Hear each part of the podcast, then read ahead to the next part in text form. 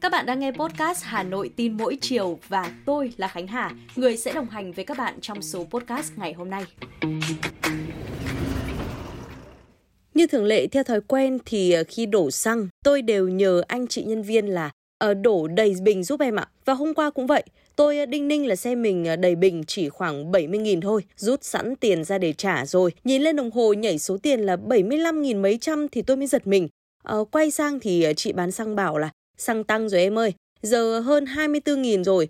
Vì tôi đổ xăng RON 95, mấy anh chị cũng đứng đợi đổ xăng với tôi mới trêu đùa là tiền lương thì tăng như nhỏ giọt mà mọi thứ khác thì cứ leo vun vút theo giá xăng dầu mà thôi. Một sự thật là các mặt hàng sinh hoạt sẽ tăng giá khi xăng dầu, ga tăng. Thế nhưng mà các mặt hàng này có sự điều chỉnh giảm thì giá dịch vụ ăn uống lại à, dậm chân tại chỗ. Cứ như vậy thì à, chi phí sinh hoạt cứ ngày càng tăng chứ không giảm, nhất là các khu vực thành thị. Nghĩ thì cũng phải thôi ạ. Cầm 100.000 đi chợ bây giờ quả là một bài toán khó đối với các chị em phụ nữ. Thịt cá, uh, rồi rau cũng đắt tăng giá ầm ầm. Nên là khá khó để có thể mà cân đối được một bữa cơm vừa đầy đặn giữa thời bạo giá như bây giờ. Như ờ, chị gái tôi có nói chuyện thì ờ, mới biết là bây giờ những món ăn sáng như là bún phở thấp nhất cũng phải từ 35 đến 40.000 đồng một bát rồi. Còn 20.000 đồng thì ờ, chỉ mua được xôi hay là bánh mì thôi nên chị cũng phải cân đối từng bữa. Giá tăng từ cái tăm xỉa răng đến cái túi ni lông, chai dầu ăn, mỗi lần nó lại cứ tăng lên một ít. Bánh mì không người lái thì từ 1.700 lên 1.800. Dầu ăn mua hẳn chai 5 lít để chiết ra dùng dần rồi, nhưng mà cũng cứ nhích lên từ 195.000 uh, ờ, đến 208.000, rồi lại tiếp đến 216.000 rồi. Đến ờ, mì tôm cũng tăng từ 3.000 rưỡi lên 4.000 mỗi gói. Chị tôi mới than là Đến mì tôm còn lạm phát thì còn thứ gì không tăng được nữa đâu. Rồi ờ, còn tiền đồ ăn, thức uống của hai bạn nhỏ. Tính ra thì con số cũng chẳng hề nhỏ gì hết. Bây giờ chi tiêu cũng phải thật tiết kiệm ạ. Ăn uống có thể cắt lại vài phần nhưng mà đổ xăng đổ xe để đi làm thì không thể cắt, đúng không ạ? Nhiều người truyền tay nhau là nếu không phải đi lại giữa nhiều điểm xe thì uh, xe buýt sẽ là phương tiện được nhắm tới vì uh, chỉ mất có 6.000 đến 9.000 đồng một lượt. Lại uh, tranh thủ đi bộ tập thể dục với điều kiện là chúng ta phải dậy thật sớm, nếu không thì sẽ phải muộn giờ. Nhiều người tự động viên nhau như thế này ạ, gạo tăng giá, bớt ăn cơm lại thì cũng đỡ tinh bột. Điện tăng giá thì tiết kiệm điện lại, cần gì thì mở, không cần thì tắt, còn xăng tăng giá thì đành bớt đi lại, chỉ được đến những nơi cần thôi. Như đài báo đưa tin thì đây đã là lần thứ 6 liên tiếp mặt hàng xăng dầu này tăng giá rồi. Hiện nay chúng ta không chỉ phải chịu hậu quả trực tiếp của giá xăng tăng khi đi lại làm việc mà còn bị tác động kép do các loại hàng hóa khác cũng tăng theo. Trong khi thu nhập thì giữ nguyên, nhiều nơi còn hạ xuống do chưa thể hồi phục hoàn toàn sau đợt dịch kinh hoàng vừa qua, nên giá cả càng tăng thì sinh hoạt tiêu dùng cũng càng khó khăn hơn nhiều so với bình thường. Ai cũng hiểu và chia sẻ cho khó khăn chung mà cả thế giới đều phải gánh chịu, nhưng làm thế nào để giảm bớt được vất vả áp lực thì ờ, cũng đừng lợi dụng té giá theo xăng đó là điều mà nhà nhà, người người mong mỏi, không chỉ vì an toàn cho ngân sách gia đình mà còn cho cả nền kinh tế quốc gia.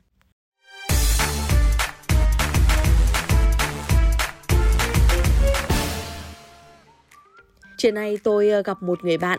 Điều đặc biệt là cô bạn này từ thành phố Vinh ra Hà Nội chỉ để ăn trưa. Rồi à, chúng tôi có đi à, cà phê, nhưng mà chiều nay thì cô ấy đã phải về tắm biển Cửa Lò rồi. Ngay thì có phần hơi hoảng hốt và giật mình đúng không ạ? có đi với tốc độ tên lửa thì nó cũng khó, nhưng mà ra nó là như thế này. Cô bạn tôi đi cao tốc Bắc Nam qua địa bàn hai tỉnh Thanh Hóa và Nghệ An. Tuyến này được thông xe dịp mùng 2 tháng 9 rồi, rút ngắn thời gian từ Hà Nội về Nghệ An chỉ còn khoảng à, hơn 3 tiếng đồng hồ chạy xe liên tục thay vì 5 đến 6 tiếng như trước. Điều này làm tôi liên tưởng ngay đến niềm hào hứng này, cũng giống như trước đây, anh em Hà Nội buổi trưa nổi hứng rủ nhau đi Hải Phòng ăn bánh đa cua.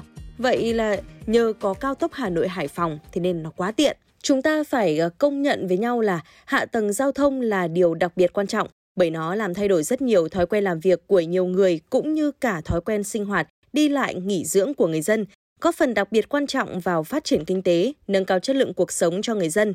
Trong những năm gần đây, nước ta cũng đã có sự thay đổi lớn về đầu tư cho hạ tầng giao thông. Chính phủ quyết liệt trong việc uh, triển khai các dự án đường cao tốc, các dự án xây sân bay, nhà ga và các dự án giao thông đô thị tại thủ đô Hà Nội. Tôi tin là chỉ ờ, 3 năm nữa thôi, uh, bộ mặt giao thông của Việt Nam nói chung và thủ đô nói riêng sẽ thay đổi rất nhiều. Khi mà về đường cao tốc Bắc Nam thì trên toàn quốc đã đưa vào khai thác trên 1.000 km, đang thi công trên 800 km và theo kế hoạch thì cuối năm 2025 sẽ ờ, chạy liền một mạch 2.063 km từ Lạng Sơn đến Cà Mau. Chưa hết ạ, à, chúng ta còn đang thi công và trong vòng 2 đến 3 năm tới sẽ đưa vào vận hành cao tốc Hà Nội, Hòa Bình, Mộc Châu 145 km, rồi ờ, cao tốc Tuyên Quang Phú Thọ 40 km. Như vậy là tại Hà Nội thì ờ, cầu Vĩnh Tuy 2 vừa khánh thành và đã đi vào sử dụng rồi. Đường vành đai 4 và vành đai 2.5 đoạn Nguyễn Trãi, Đầm Hồng cũng mới khởi công. Tương lai là năm 2027 sẽ hoàn thành. Sau tuyến đường sắt trên cao Cát Linh Hà Đông, tuyến metro Nhổn ga Hà Nội sẽ được đưa vào khai thác đầu năm 2024 nữa. Tiếp theo sẽ là cầu Trần Hưng Đạo và cầu Tứ Liên và hy vọng là những công trình này sẽ đúng kế hoạch và đáp ứng kịp sự phát triển của thành phố cũng như là mong mỏi của người dân.